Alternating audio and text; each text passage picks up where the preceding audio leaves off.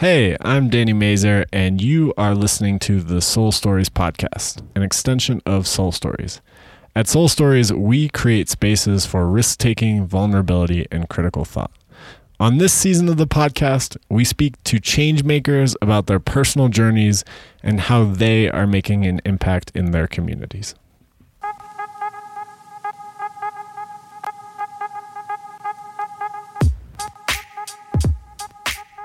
Chris is a lifelong community activist, organizer, and family man. Growing up, Chris navigated multiple identities both within his family and his community. This helped him develop an extraordinary understanding of how to build bridges between cultures. He is dedicated to his community, Montbello, an ethnically diverse neighborhood on the northeast side of Denver that has gone through many changes in the last couple of decades. Chris is not afraid of change, discomfort, and difficult conversations, similar to the one we had here. I truly believe that his solutions can make this world more inclusive, understanding, and connected.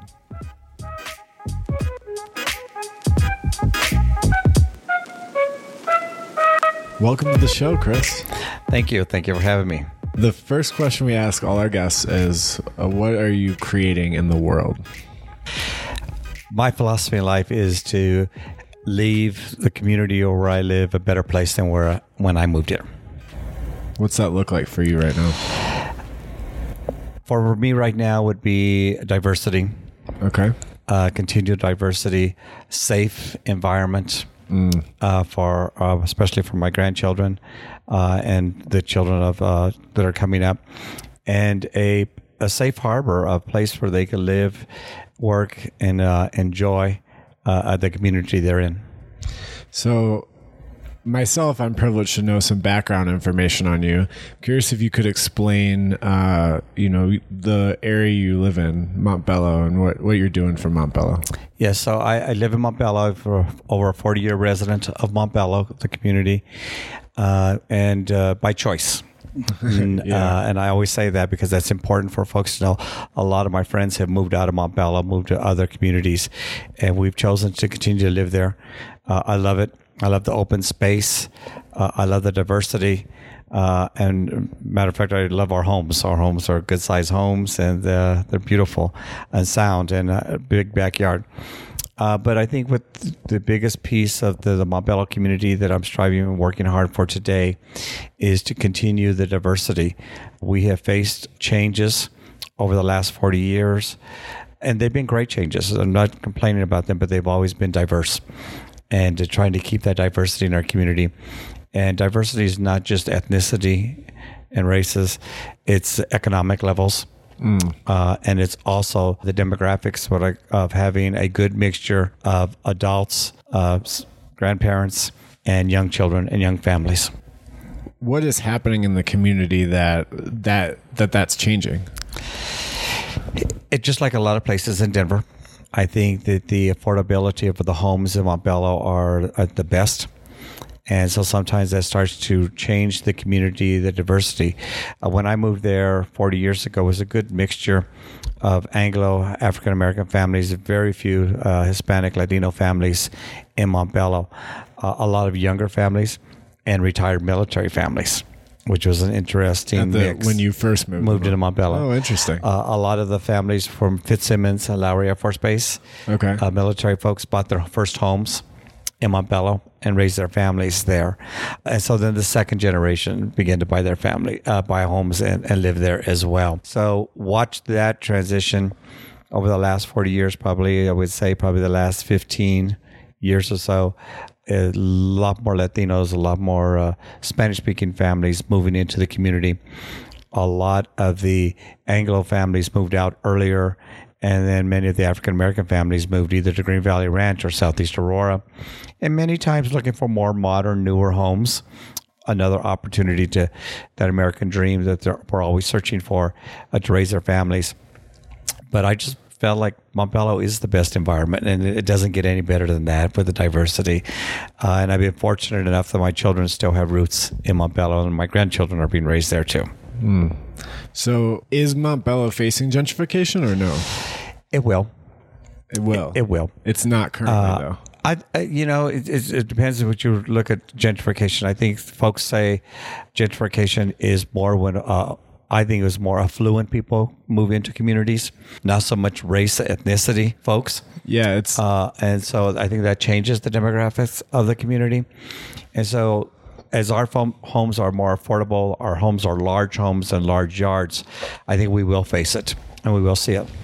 Uh, so my goal is to working in our community today and how do we keep folks in our community uh, so they we keep that diversity. How do we keep folks in their homes instead of taking that uh, big check uh, to sell their home, and making sure if they want to sell their home because it, there are times in your life when it's time to sell your home, and and that's great because that's what it's all about. But do you have a plan to where you're going to go? Do you have a plan for if you have medical needs and, and those types of things where you're going to get those, and do you even know where you're going to go before you accept that check? And so it's an education process that we need to do in our community. And one of the things I'm working on right now, big, is trying to make sure we have enough affordable housing in our community. So we're working on a big project to bring some additional affordable housing to the community. So folks that have to make a decision that leave a place because the rents have gotten too high, uh, that we can provide a solution for them. Are there developers moving into Montbello that see this as an opportunity to start buying homes and upselling them? So that's an interesting thing. Montbello is a little unique in most of the city. The answer, short answer to your question is a yes. However, that happened during the recession that we had, and when the home values in the metropolitan area went down.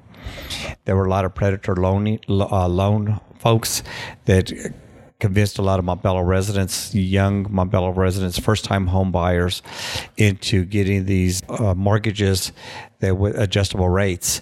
And so as the interest rates went up, their mortgages went up and they couldn't afford it. So they sold their homes dirt cheap. And they sold it to a lot of individuals who bought several homes knowing that someday the market would come back and they rented out those homes. So we have a high rental market in Montbello. Interesting. And so those folks are reaping the benefits of having bought those homes. I think some of them still are doing the rental, but I do think that down the road that they will sell because the prices will come up a lot. Interesting. And how did you see that impact your community? Well, the impact of your community is always the f- funny thing. I think you live in any community. If you go to the grocery stores, utilize grocery stores or the schools, uh, you know your community is changing. Those are the telltale signs. For grocery stores, what's on the shelves? As new people move into your community, uh, they start asking for certain things to happen to be on the shelves at the grocery stores. And when they start showing up, you know there's a change coming in your community. And so when we had the big uh, sway of Latinos moving in and renting homes and buying homes, the grocery stores start carrying more ethnic foods uh, towards the South American style, which is no objection to me. I mean, I was going to obviously, say that sounds great. but uh, it does provide a greater variety. Uh, we have a large Asian population, so you'll see a lot of Asian foods on our grocery store shops. And, and then grocery stores is another whole issue, as a sorry issue as well for our community. But the other thing is school, school age children. Uh, when my children were in high school, at Montbello High School, they were graduates. It was predominantly African American high school and uh, my my children thrived at that school and, and excelled as many. We had some Boettcher scholars come out of that high school for folks who think that that was not a very quality high educational institution. But what I saw happening in the elementary level at that time was a lot of Latino kids and a lot of Spanish speaking kids. And so I started working with the administration at the high school saying, you know, the change is coming and you have to prepare for it and you have to be ready. And I really a firm believer you should have staff on your, uh, at the high schools or any school that reflect the student body. Represent. And yeah, absolutely.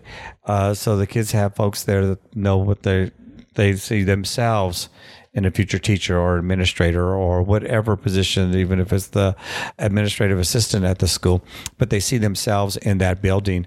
I think it makes it much easier for kids to adapt in newer facilities, and it makes it easier and it makes a better uh, educational opportunity for them as well. And uh, so we start preparing the high school for that back in the early 90s, mid 90s, for that wave that was coming in the 2000s. Wow. This it's I'm super curious. It seems like you're kind of a, a forward thinker in your own right. Like you're in you envision what the change will be and you try to adapt to it. It sounds like you're doing that right now with Montbello and the affordable housing project and working with the high school to make sure they could adapt to the changing population. Do you see that in yourself? I I do not see that in myself. It's very interesting as you said that uh, and reflected on it. Uh, but I think that's part of my personality in life.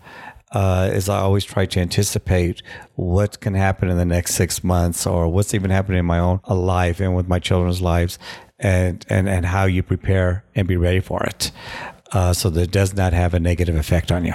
Yeah, we could use so much more of that in this country. We're so reactive, I often feel. I, I, I believe that uh, in everything I do is I try to encourage my children, my grandchildren, to start thinking more and and preparing themselves so that they are guiding the road and not having to be reactive uh, to it. So. It's, it's very much like if you're coming to a light and you know you're driving too fast and you anticipate a yellow light, slow down. Why are you going to speed up Right. and run the risk of getting to a red light and having to make a quick stop, which can cause a lot of other problems. So slowing down as you approach that light uh, gets you better prepared for the options that come in. If it's not yellow yet, you're going to drive right on through. If it turns yellow, you're stopping. You're reducing the risk of getting a stick, a ticket, or an accident. Yeah. That preventative helps everybody around you. It really does. And so being cautious sometimes is uh, is better than rushing through it. Although folks will say that uh, I uh, I'm one of those people that think really fast, and so when I try to write, uh, I will skip words in my writings. Uh, but when I reread it. I will see the words still there. So Even when you edit it. Even when I edit it. So it, it took me a long time to develop the knack of being able to edit my own work uh, because I would still see the word there because in my mind it was there. And I knew what my thought process was when I wrote it down. And, and so it would still be there. You're not you're not seeing the words, you're just you're interpreting your thought process on the page. That is correct. That's so interesting. So take us back. Where uh where are the humble beginnings of Christopher Martinez? Very interesting. Uh, I grew up in uh, Five Points neighborhood as a young kid. Uh, So Denver your whole life. Denver's my home, my whole life. My mom, there were eight of us children, and my mom was a single parent. And uh, we, I can remember different homes, or I should say, uh, duplexes that we lived in, in in the Five Points area. And when my mom remarried, uh, my stepfather, was African American, bought a house in Park Hill and uh, he actually was courting my mom for three years and owned that house for three years before we moved. I finished my sixth grade year at Ebert Elementary, and we moved to Park Hill, and it's a whole new world because you talk about humble beginnings. Uh, there were five of us kids at home, and we lived in a four-room duplex, Stacking them. and there was no privacy Yeah. in, in a house like that. Uh, but we didn't know any different. So we moved to Park Hill, you move to this house that has a living room, a dining room, a formal dining room, a kitchen, a breakfast room, three bedrooms upstairs, and multiple bedrooms downstairs, and a big space to play downstairs in a yard. You feel like a multi-millionaire. Yeah, it was it was like our own new castle. Yeah. uh, it really was. Uh, And so I think that was taught me uh, from early on to strive uh, to be able to provide uh, the best you can for your families, uh, but also try not to overindulge. And uh, I really believe in exposure to things.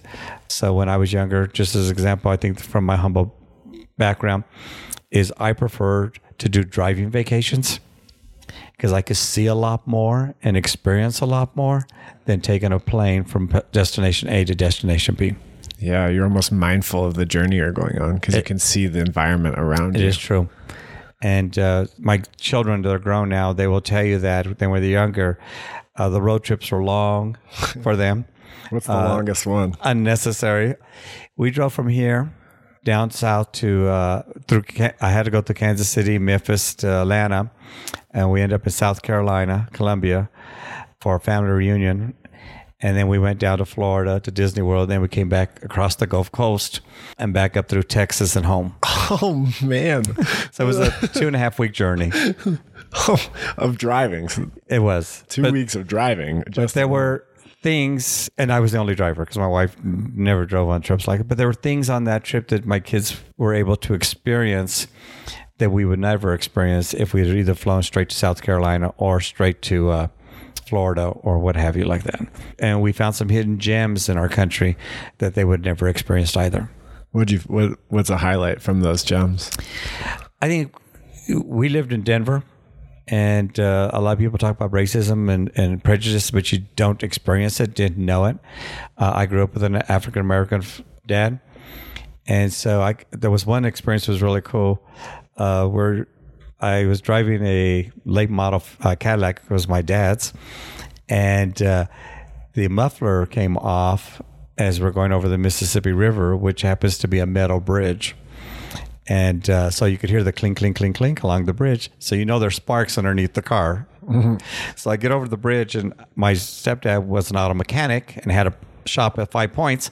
So I'm just looking for a garage. I'm, I mean, I know how to do this. I'll find a garage, go in, and have them figure out what we need to do with the muffler.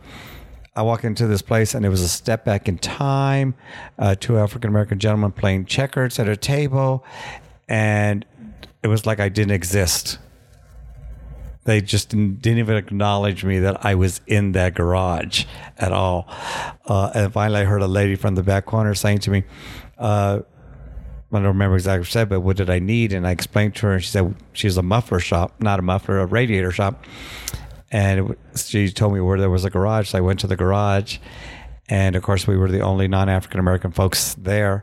It was packed and I explained to them what I needed, and they said it would be quite a while, and I assumed it would be quite a while all day in order to even just get them to look at it. So I took the family. We sat down outside and had lunch and what have you. And it was very interesting. All of a sudden, the man came back in. He goes, "I could take the muffler off, put it in your trunk, and get you on the way if you would like." Just like that. So I don't know what happened inside there, but we got out of there uh, because they put us in front of everybody else in that place. It was very interesting experience that just didn't have had uh, experience before.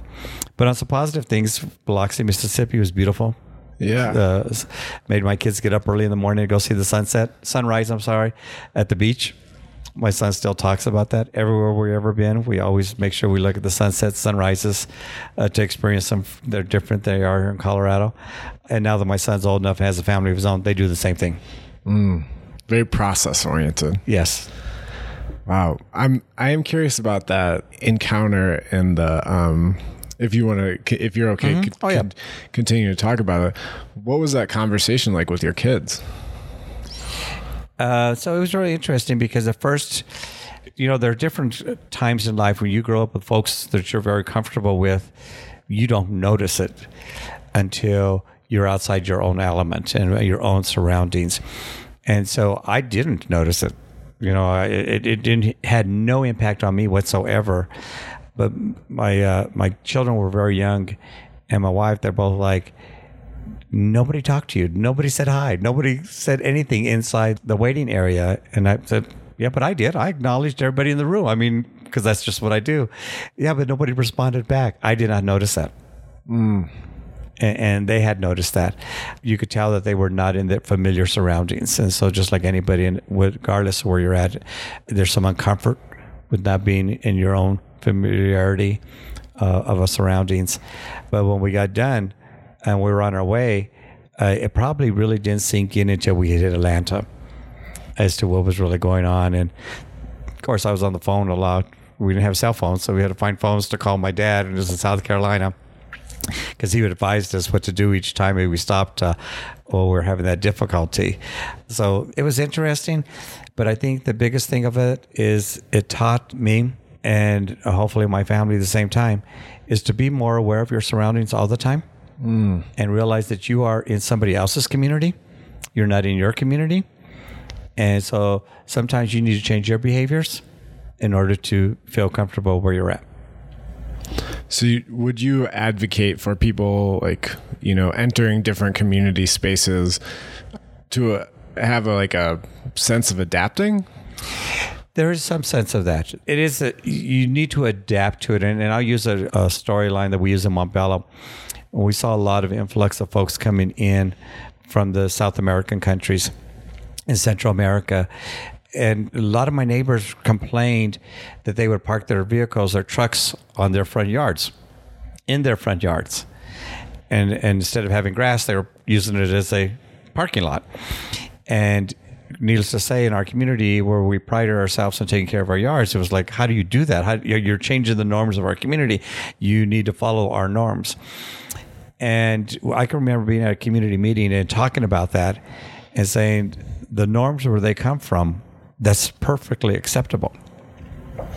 And so folks started attaching that perception to the Latinos that were coming from Central America and South America.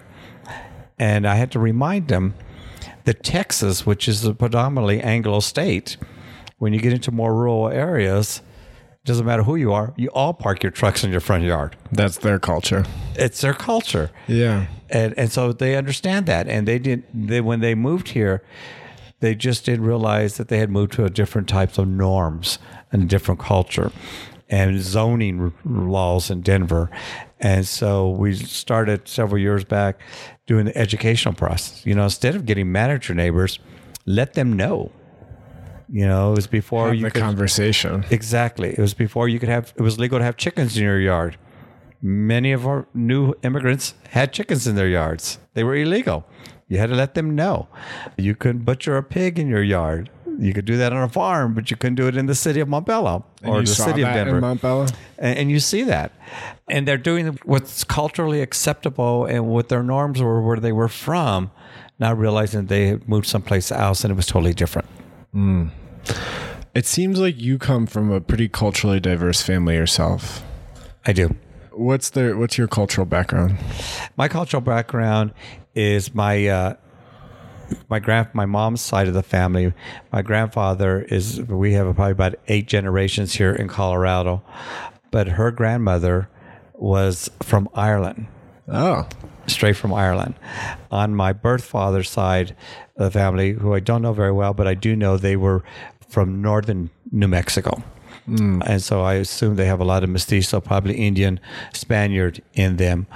And growing up, a lot of folks would mistakenly think I was Italian, Jewish, many other different types of cultures. And I think it's just part of some of the characteristics that uh, carried over. Mm. And so, has that impacted your passion for working in culturally diverse spaces, just having those experiences growing up? You know, I think my mom raised us to be open and accepting. It's one of the interesting things I'm going to bridge into the religion because I'm Catholic. And when I, was very strong Roman Catholic growing up as a kid, and I always saw the church as, a, as an accepting, forgiving institution. And so that's the philosophy I use in life. And so I believe that always opening up our doors or my doors to our house, uh, to our friends, family, and their friends and family, and, and treat them just as just as you would anybody else in your family. Mm. And so that's the way I've tried to raise my children in doing that. And I think that's what's made it a lot easier, or I shouldn't say easier, but probably why we're so comfortable in our communities as it's changed over the years is because we're just more accepting and, and, and wanting to undersee and feel everybody feel more comfortable and within their own homes. And in our block, it's very diverse. And uh, it's been absolutely amazing to watch it change over the years of the residents live in our block. But I would say everybody in our block knows who we are. Mm. So you you try to develop a really strong sense of community where you're at. We do. Uh, we are very very family oriented, and so I think when you're f- as family oriented as we are, you become more community oriented. And uh, as I started off earlier today, is I truly believe in giving back, giving back to your community. The community's been good to me. It's allowed me to raise my children, and my grandchildren are growing up there. It's been a wonderful place to live, and I believe in giving back. Right now, we're in an interesting time period. We're in a really um, I I'd say on both sides there's a really strong fear of the other, and with that mentality, what What would you say? I mean, racially, politically, um, any identity you want to go with. What what would you say to those people? What would you advocate for in order to bridge that divide? One of the hardest things for individuals to do is to put yourself in someone else's shoes. It's really difficult to do. But if we all would just take the time and put ourselves in someone else's shoes and see what's going on, I think we would find ourselves to be a lot more accepting and understanding and sharing. And when you are in that position, it opens up the communication lines mm. to a point where you can have real honest, direct communication and helpful communication. And I say that from a community standpoint. You know, I said I'm multi generational Coloradan. I am not bilingual. I can understand Spanish just enough because my mom and I used to speak Spanish, so my younger brothers and sisters would know what we were saying. it's the truth. And my grandmother spoke only Spanish, and I was the interpreter when we were all growing up. But in the church we live in, work, go to now in Montbello, we go to the same church, and we've gone there since we've lived in Montbello. It has changed dramatically from a majority Anglo church and it's a Catholic church to now it's a majority Spanish speaking church. Mm, that's awesome. And one of the things that I saw a lot of my fellow churchgoers move when they didn't like it, they moved. They changed churches. They went to churches in Aurora and Denver and or, or stopped going to church. We made a conscientious decision. We were not leaving our church. It was our church. Yeah. And we would adapt and we would ask the new parishioners to adapt as well to make it our church. And that's what we've been able to do. I think it's common for people to see something, a space, a community, you were talking about schools earlier, as their own and atta- attach their identity to it. And then when it starts to change, be like, well, this isn't the community I once was a part of. And that and you didn't do that. And in all these cases, it, it, seems like you're advocating. You've you've had the experience and wanted to do this, where you stay in the community and change with it. Well, change is not easy, and I think change is hard for a lot of people. But if you really think about life, life is all about change. You know, it never stops changing. It, it does not.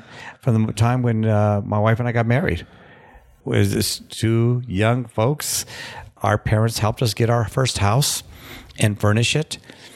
We end up with two children. We raised our children. Different, some of my siblings, other family members, other friends lived with us throughout the years we lived in our house. There's change every single time a new person is in your world, in your in your environment, in your home. There's a change, and it's how do you handle that change and so it's the same thing with the next door neighbor every time you get a new neighbor there's change you know and, and how do you adapt to that change it's really one of those things that you could either decide that you're either going to try to adapt and work with those that are changing around you or you're going to run from change and try to find a different place that when you move you're creating a change there yeah but you you instigated that change. And so right. people are a lot more comfortable when they make that change They're versus when the change is put on them. Yeah. I think that control piece plays into it too. But you you know, in my life, I have a lot more control if I can if I'm in my environment where I'm comfortable with. Uh, even though everything on the outside of my little circle is changing, I still have a lot more control than if I move to a completely new neighborhood. That's an interesting perspective. What would have been the fruits of making those decisions for you? Happiness. Happiness. And longevity. You know, there is there's some stories that I tell that are hilarious.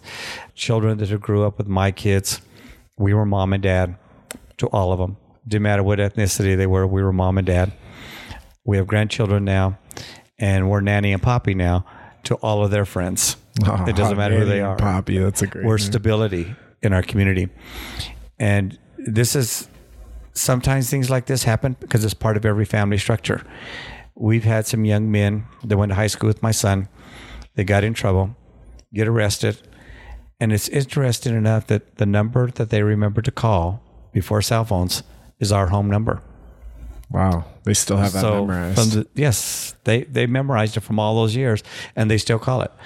So whether they move out of state or they want to reconnect, they call that number, and we still answer it, and uh, we reconnect them back with the family. Uh, who so there's that consistency I think in their lives that we've been able to provide, the stability for them and to hold on to something that's really extremely important to them with their past. I think it's really important that there's a, those anchors mm. for community and family and members today because so much of that is gone. Yeah. And, and so if we're playing a little part and being able to do that in our community, uh, I believe it's important enough that we will hopefully do that for the rest of my life. Wow. You really are playing a really unique role model especially for my generation, being a millennial growing up in the information age, I think it's often preached to me that to travel and to move and to find new spaces and to experience the world and everything's becoming so connected that you're almost this you're you're almost providing the stability that I think my generation is losing track of right now. It is unfortunate because I've been fortunate enough to travel the world. I've been fortunate to see a lot of things, and, and a lot of it was the way I chose to do it and how I did it. And, and I certainly encourage my children to do the same thing. But I've also tried to teach them that there's nothing more important in life than being able to have a place to call home and be able to go back to it. It'll never be the same. It'll never be the same. I go down to Five Points. The one of the duplexes that I grew up in is still standing, with all the development going on there. It is still standing there. But I still do drive through Five Points quite frequently, remembering some of the spots that I used to go to as a young kid, and remembering, uh, knowing that a lot of them aren't even there anymore. A lot of my friends' homes aren't there anymore. But we don't have any anchors there anymore. It's gone. And so it's that if our home is providing that, it's important. I don't know what it's like when you're growing up. I knew that my grandmother, when we, she moved a couple of times that I recall when I was a kid, but going to grandma's was huge. For me too. It was huge. And that was an anchor. I didn't know it at the time, but that was an anchor to our family history, to our family culture. And that's what I believe in, in being able to provide today the same type of thing for those who we may have had some impact on their lives. Yeah. You're honestly reminding me a lot of what my dad preaches. My dad is always saying children need consistency and they need structure. And so he was he never wanted to move when we were growing up. He wanted to stay in the same house and provide that. And it seems like on a more macro level, you're providing that for your community like beyond your children, beyond your family. Yeah, it is interesting because you say that. I remember my son uh, was probably fourth, fifth grade, and we had really thought about moving. One time, we really thought about moving uh, to Green Valley Ranch, buying a bigger house. And uh, he was spoiled. We had a half of a uh, basketball court in our backyard. Oh, I would have killed for that. and, uh, and you know, you say it was the highlight of the neighborhood and his friends. And he was like, he cried, "We can't move. This is this is what I have. This is everything. This is what I'm all about." And you know, we we sat back and looked at that and said that there will be many more opportunities for us, for my wife and I, to do what we want to do. But we should not, if we could possibly not have to do it at that time, uproot him from what he found was his main structure in life. Yeah. Uh, so we didn't. And it's a good thing he did that because we're still there. And my grandkids don't have that same half bas- court, basketball court because we did build a deck, and, but they still have a Poppy, basketball. You got rid yeah, of the basketball. They still have a hoop back there. they had it there for about four or five years ago. We finally built a, a deck over half of it, but uh, for all those years we kept it for them, and the boys would always come over, and that's what they always did: went in the backyard and and uh, sh- uh, shot hoops. And it's an interesting thing because in a community I used to always tell the high schools and, and, and, and, millennials, and the language today is so different than it was when my kids were growing up or when I was growing up. And so the use of profanity is just a lot easier. yeah, I cuss to, on this to, podcast all the time, and, uh, and and and and I understand that, and I, and I respect that. But I also have always tried to teach kids that you have to have respect for your surroundings where you're at right now. They don't have to have respect for you. You need to earn that. And so when I had that basketball court in the backyard, we had boys, all different ethnicities, play basketball. And I sit in the living room when I watch TV, and I had a rule you will not curse, you will not use the N word, and you will play, and you're going to have fights and arguments and stuff. And if I come out and say stop, you stop. Yeah. And they respected that. And I laughed because they would walk out of the backyard, walk down the driveway, get to the street, and their potty mouths would just start going like crazy. Uh, at the time, it was funny, but as I look back on it, it's like true respect. I, I demanded the respect, I gave them respect, and we give it to each other. When I would walk into an unfamiliar high school, and when I see young folks, I always address them, uh, gentlemen, ladies, how are you? What's going on? It, it didn't matter. Oh, I didn't ignore, act like they didn't exist in that hallway. I would uh, address them, and mutually they would address me back. And so the next time when I returned, they would acknowledge me before having to acknowledge them. Hmm. And, and then that's truly just giving respect and getting respect back. And I think that's just one of the things that we're losing a lot of. And it's folks from my generation, don't understand the language change. Yeah. And so some of them find it much more difficult to deal with younger folks. Where I've learned is that if I've never used those words and I'm having deep conversations, it's amazing how easy it is if you're in a good conversation, you're being a good mentor, or you're trying to help someone, that the loss of that behavior changes as well. What do you mean? They stop using as much as their explicit language is because they no longer need to do that. Because you're engaging them in a deeper way. That is correct. Interesting. It is interesting because you're not necessarily advocating for like age as a sign of respect. I almost hear you're talking about who whose space are you in. In the case with your kids, you're at your house ba- your basketball court. You set the rules. When you walk into a high school, you understand you're not in control. So then you're the one that is earning the kids' respect, which I don't think a lot of people would see it that way. They would see, I'm older, I have experience, you owe me respect. You're, you're correct. I think it goes a couple of ways. I do teach my children that they always have to respect for their elders, and right, uh, and and we do we go around on that. And there are times when I still have to remind them of that. But I think it's when you travel, and if you travel to a foreign country where English is not the first language, you cannot expect everybody to be speaking English. Mm. You just cannot. So you need to adapt. You need to figure out to either use your hands or use words that you think are very common that could possibly help you navigate through that system is what works. It's just that we forget to do that when we move from one neighborhood to another neighborhood, when we go from one city to another city within our own country, that there could be differences. Behaviors in Colorado are a lot different than they are in New York or Manhattan. A I'm lot from different. Ohio, and yeah, it's a it, lot different. Yeah, than the South.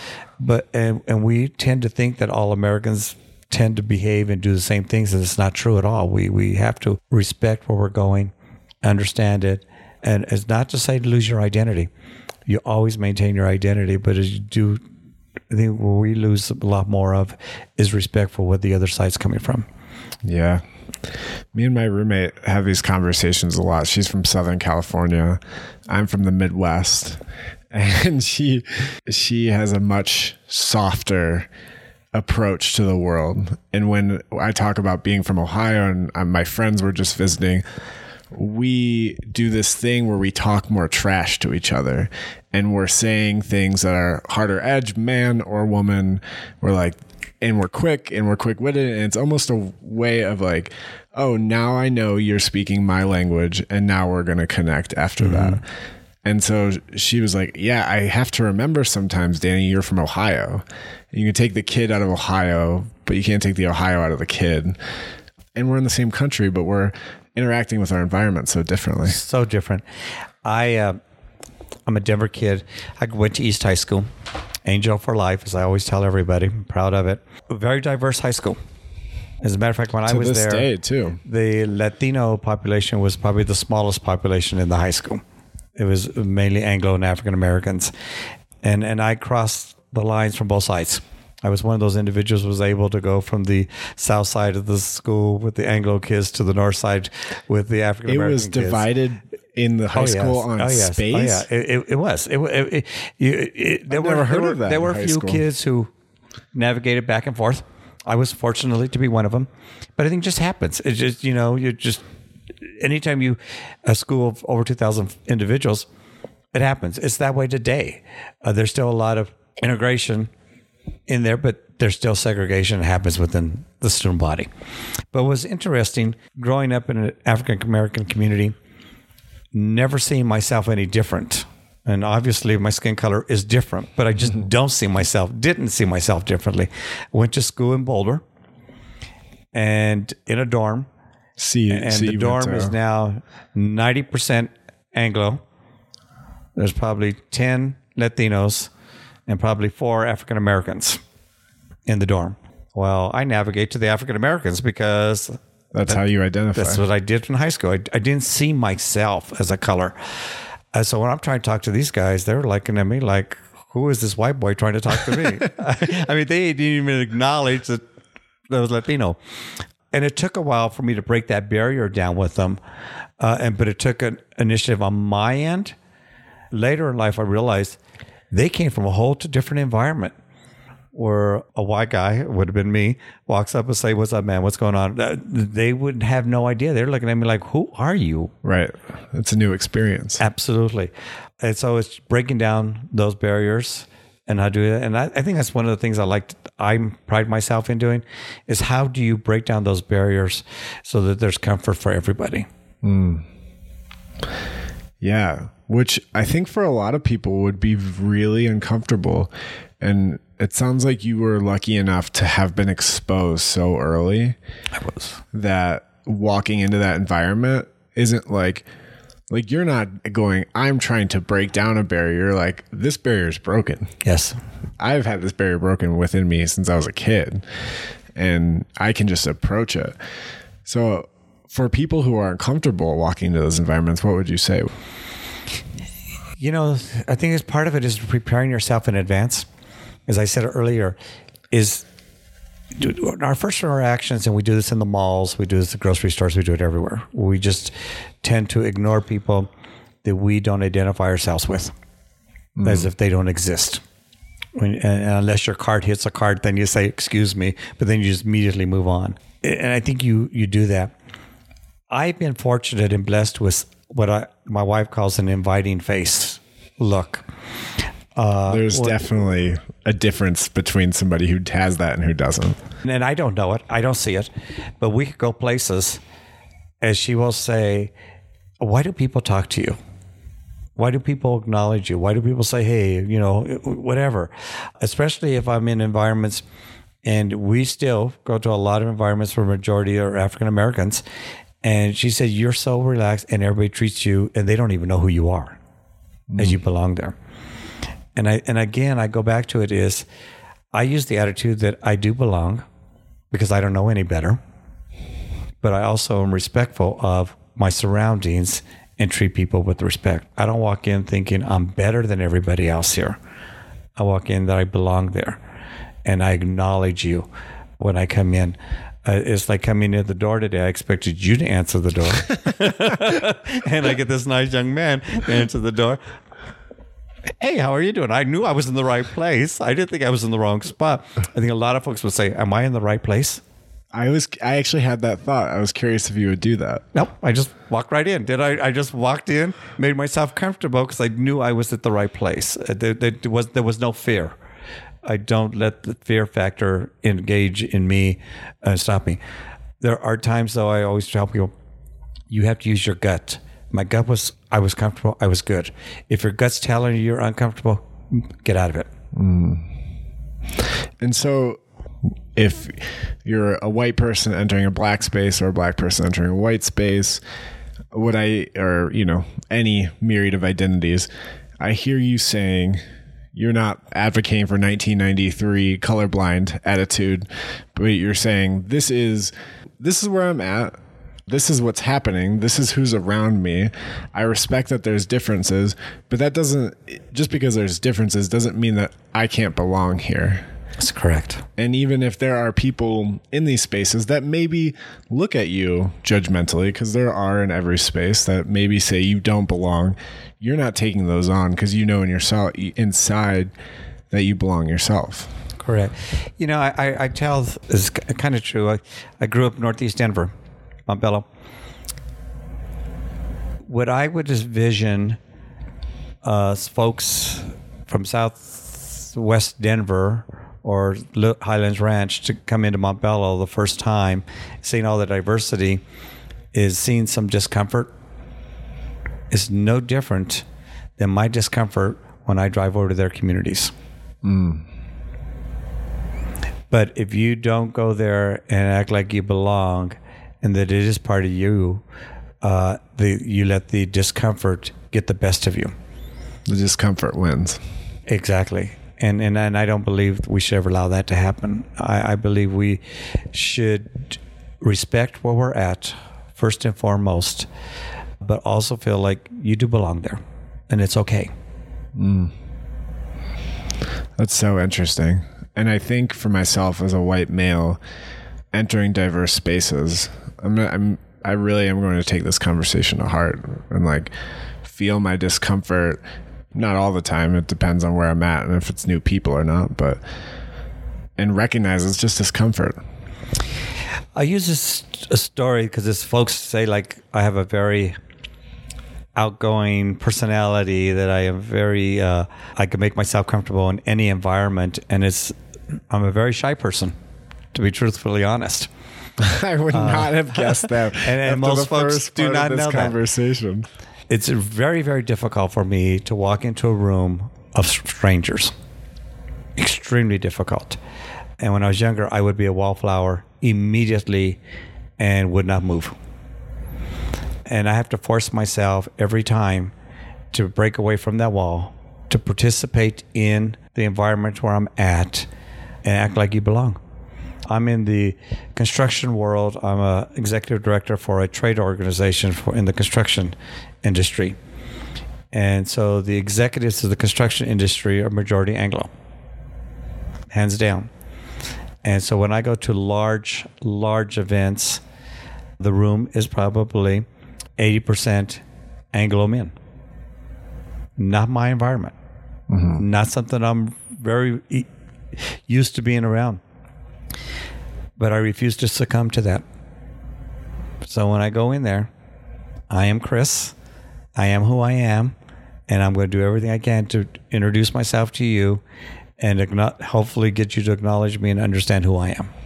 And are you received well in those areas? Do you have barriers? Do you have challenges? You know, the interesting thing is, those folks probably feel the same way about me when I walk in a room. Who is this guy?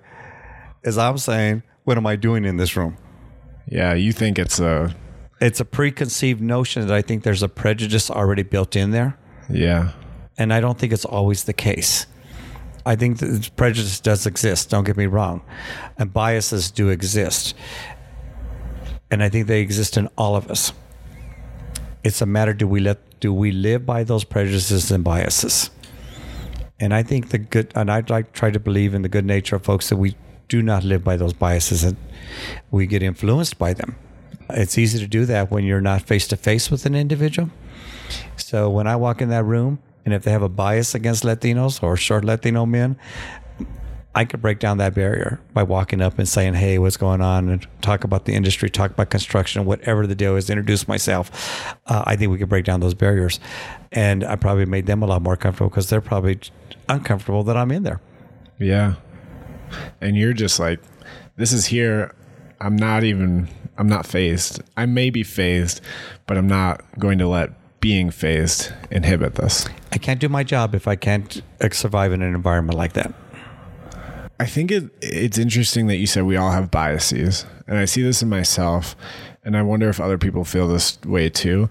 But I think there's a reluctance. I think part of the reason this conversation and these interactions and these barriers are so strong and have such a strong grip on us is because it's a refusal to even acknowledge that there's bias. Because as soon as we're we have bias, all of a sudden we might be racist or we might be and and so you know racism bias that's for the others especially in liberal communities. That's only republicans. Those are the racists. There's no bias within liberal circles. It's interesting because you're saying no we do have bias but don't let the bias win. I can't imagine anybody not having a bias. I, I just I, I, I, I you always are going to have a bias t- to or your environment of what you grew up in. I find this interesting for military families, children who had parents in the military who moved from base to base from across the country to different countries. Their acceptance of others is different than those of us who chose to stay in one community for a majority of our lives. Hmm. And and at least that's what I have found.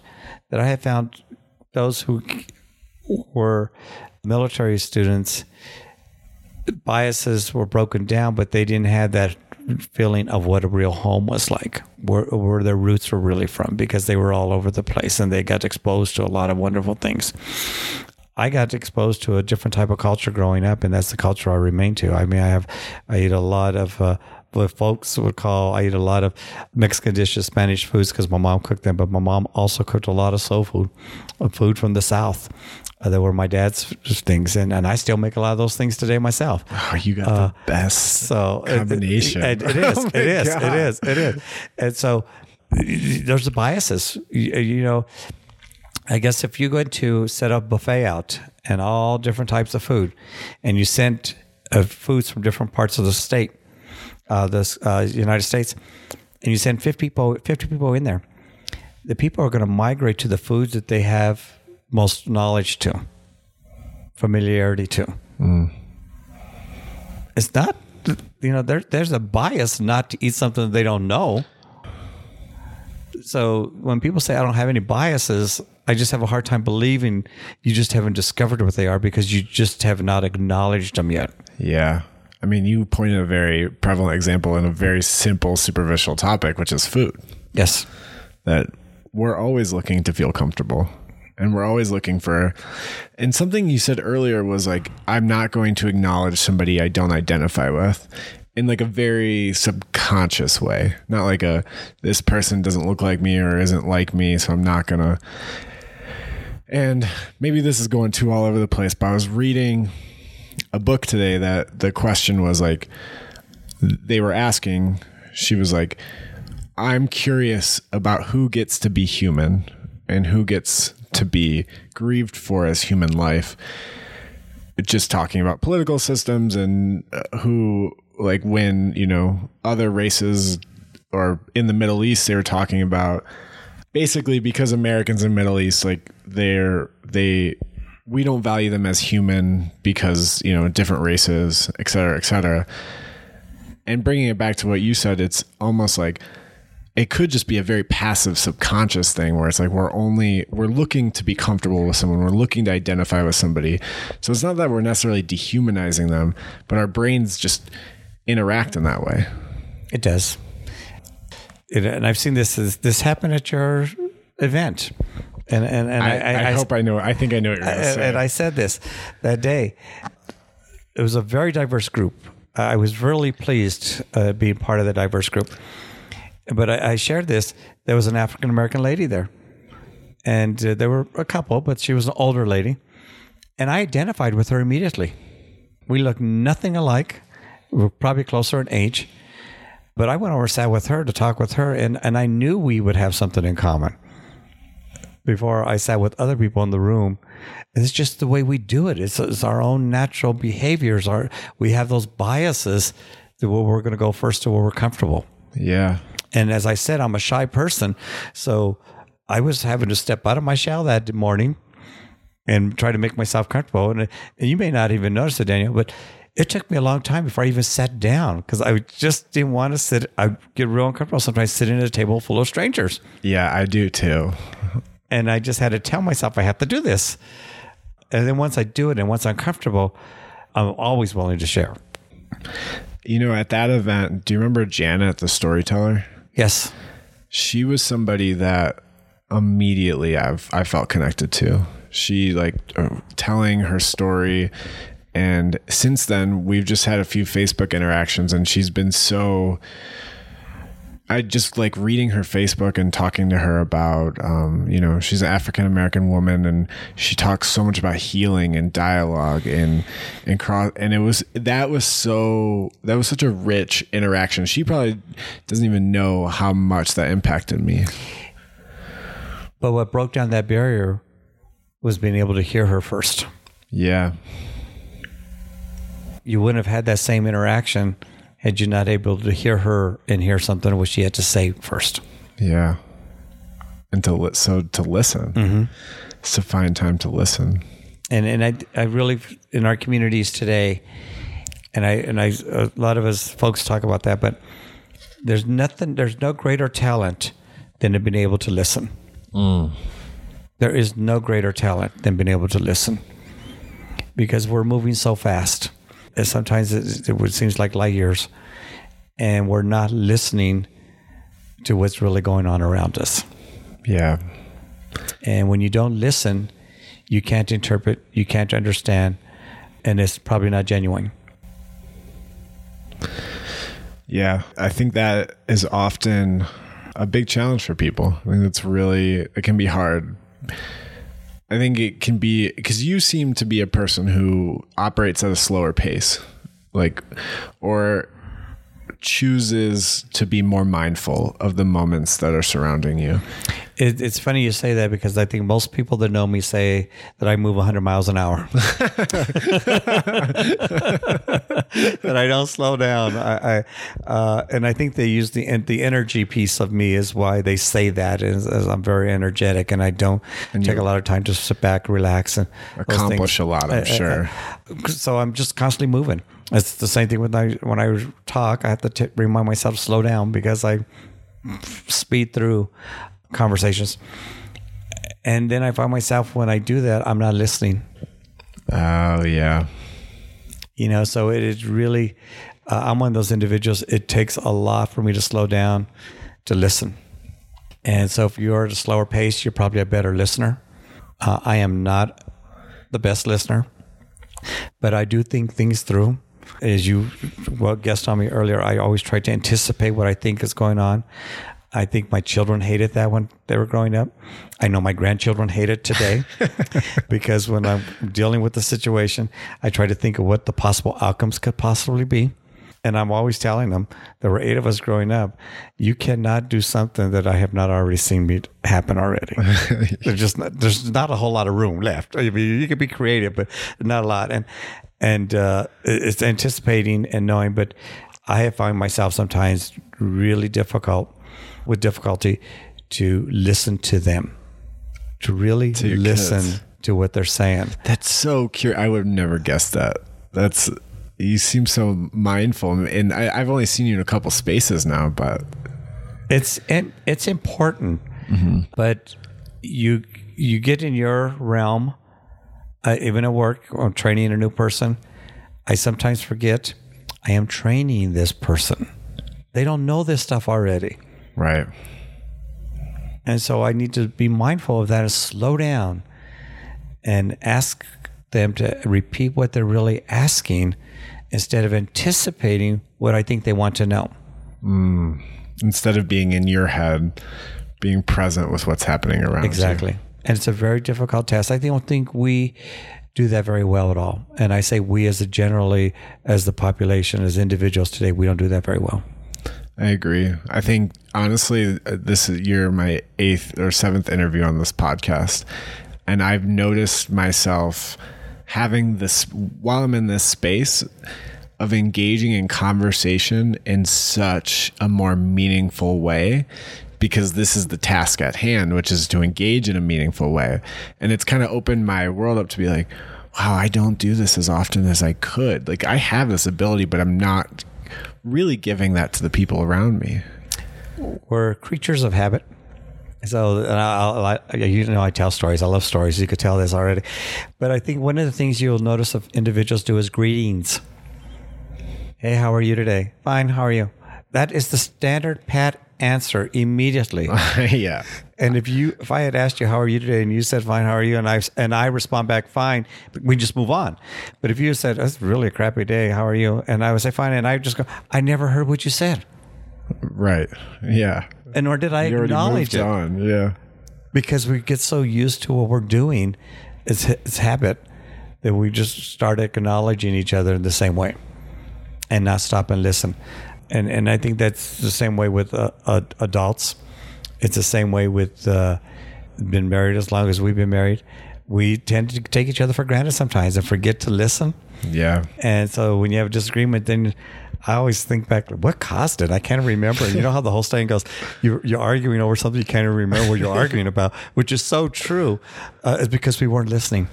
Yeah. It was some. It was already another agenda out there, and what was that agenda that you're trying to make a, a make your point on? That you forgot what you're even arguing about at that particular time. So I try to be more mindful. Um, also, one of those individuals that try to. it's very difficult for me is not to have immediate answer because it's so easy to do it. Right. Uh, and I know I, especially in work and other places, I have a lot of knowledge. Sometimes I answer and I know it wasn't even, that's not even the question they asked. So listening is so important. Yeah. How long have you been married to your wife? It'll be 43 years in April. Wow. How'd you do it? How'd you get through 43 years? Uh, you find the right person the first time. Uh, uh, it was, I don't know. I, I, the, I don't know what the magic is, quite honestly. We are different in many ways, but we find things that we both uh, enjoy doing. Uh, but the day I met Terry, I knew we were going to get married.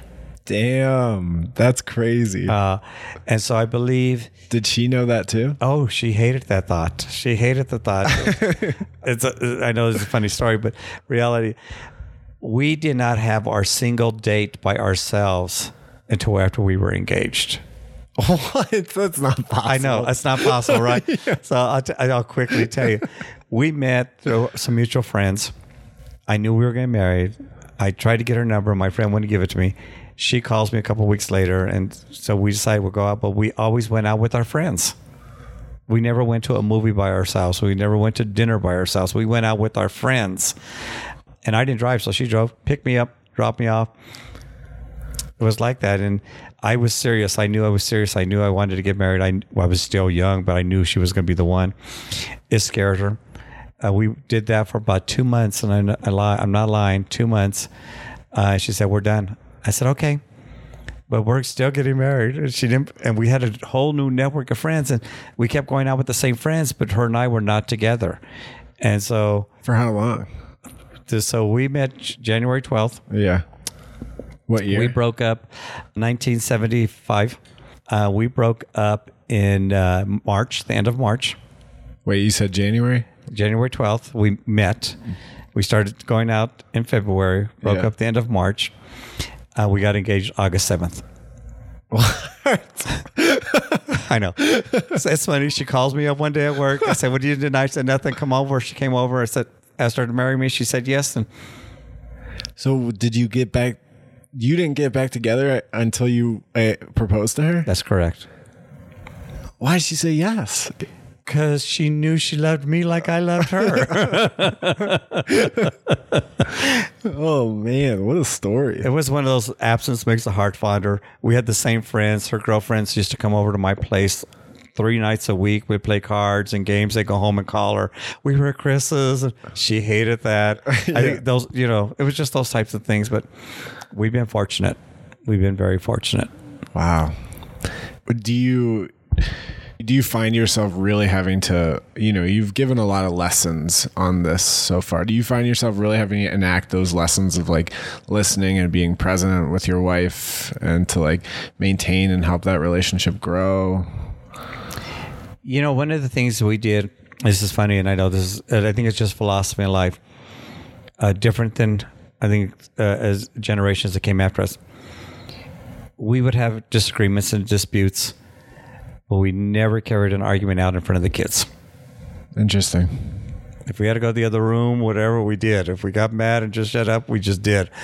Didn't mean we didn't have those disagreements. We had them. Believe me, we had a lot of them, but we just chose to handle them differently, and we would never handle them in the public.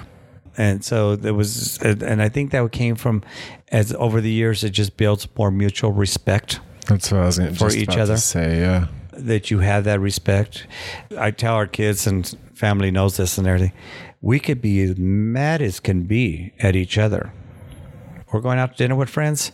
They will not know we are mad at each other. Hmm. They could not tell.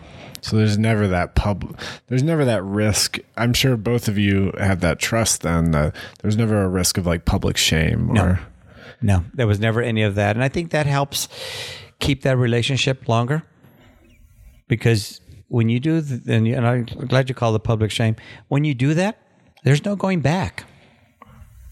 There is no going back. Yeah, because other people have just made their own impression, Exactly. and you can't control what they think. And, and nor do they have all the facts. Right. And so they made it off of uh, incomplete information. So does that go the same for? Because it's interesting. I'm somebody who likes to process my problems with like different people, you know, and does that mean you also keep your problems within your marriage, or do you just have like a select confidant, or You know, I think I kept most of them to myself. I'm a very, uh, well, when you're a shy person, you're usually a very private person. yeah, and those are my natural tendencies. But uh, there are some environments and some things that you share more. Uh, work environments, you share work details and stuff with other people. Uh, but when it came to personal life issues, I don't think I truly felt that there was ever a confidant that you ever really did that with. I mean, for my parents, I was their confidant on both sides. I knew that.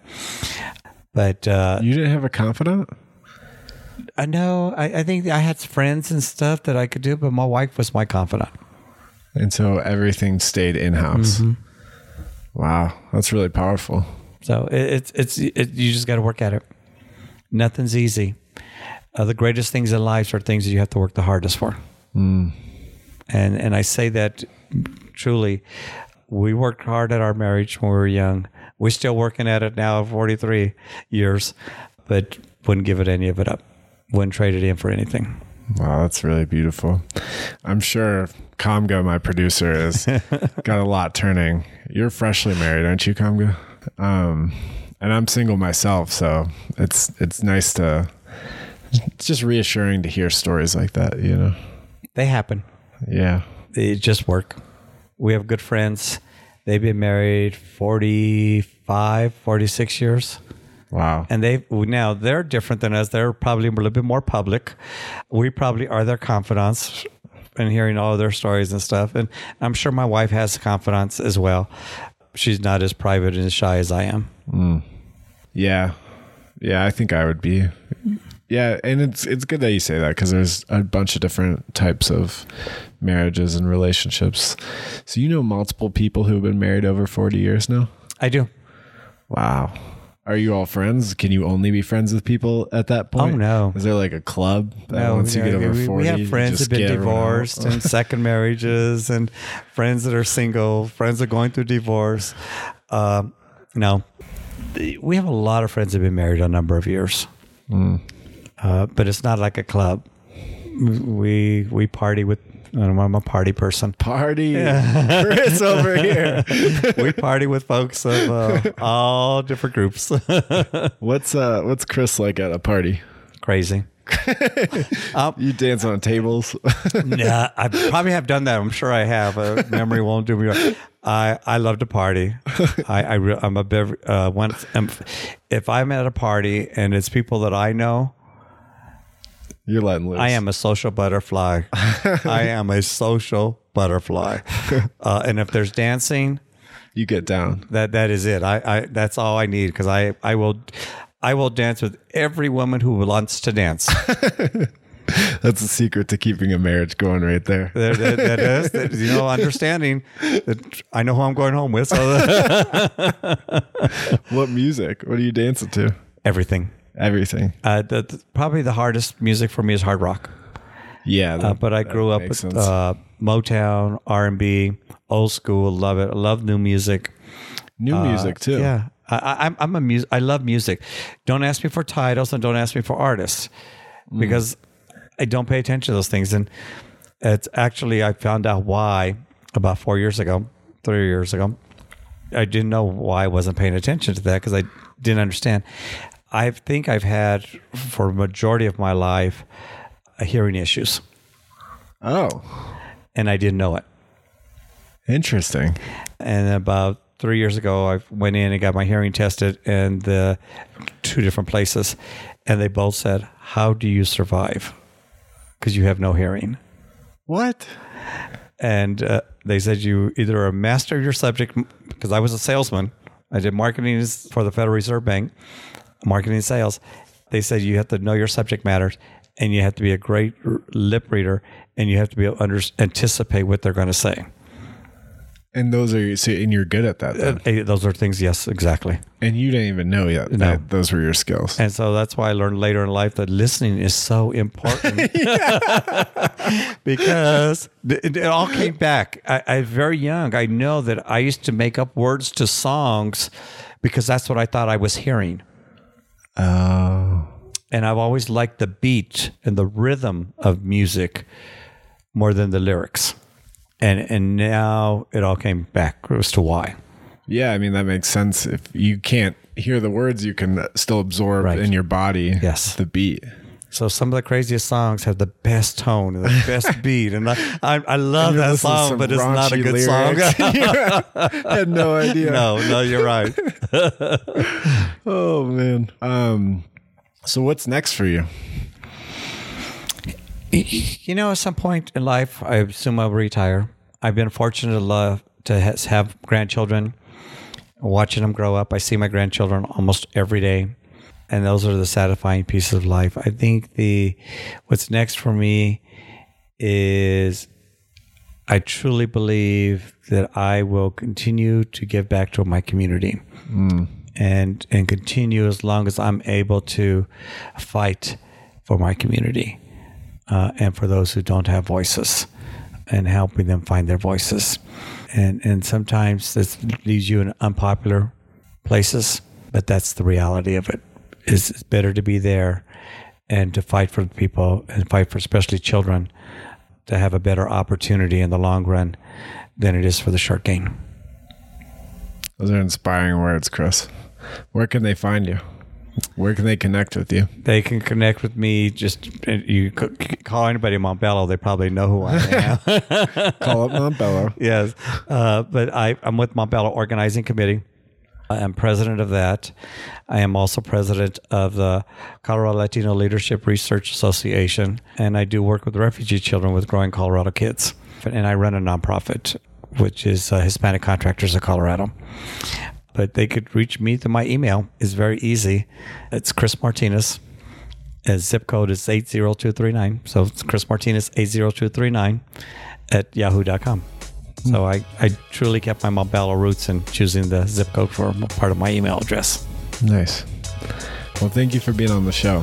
Thank you. Thank you for this opportunity. Thank you for having me the op- let me talk about myself for so much. And it's just life, and I wish you nothing but the best. Thanks. Thank you for taking the time to listen to the Soul Stories podcast. Having these conversations is super important to me as a person and the backbone behind why we do everything at Soul Stories. I would be extremely grateful if you were to leave a review at iTunes and share this episode with someone you care about. It helps us build the movement. Until next time, this is Danny signing off.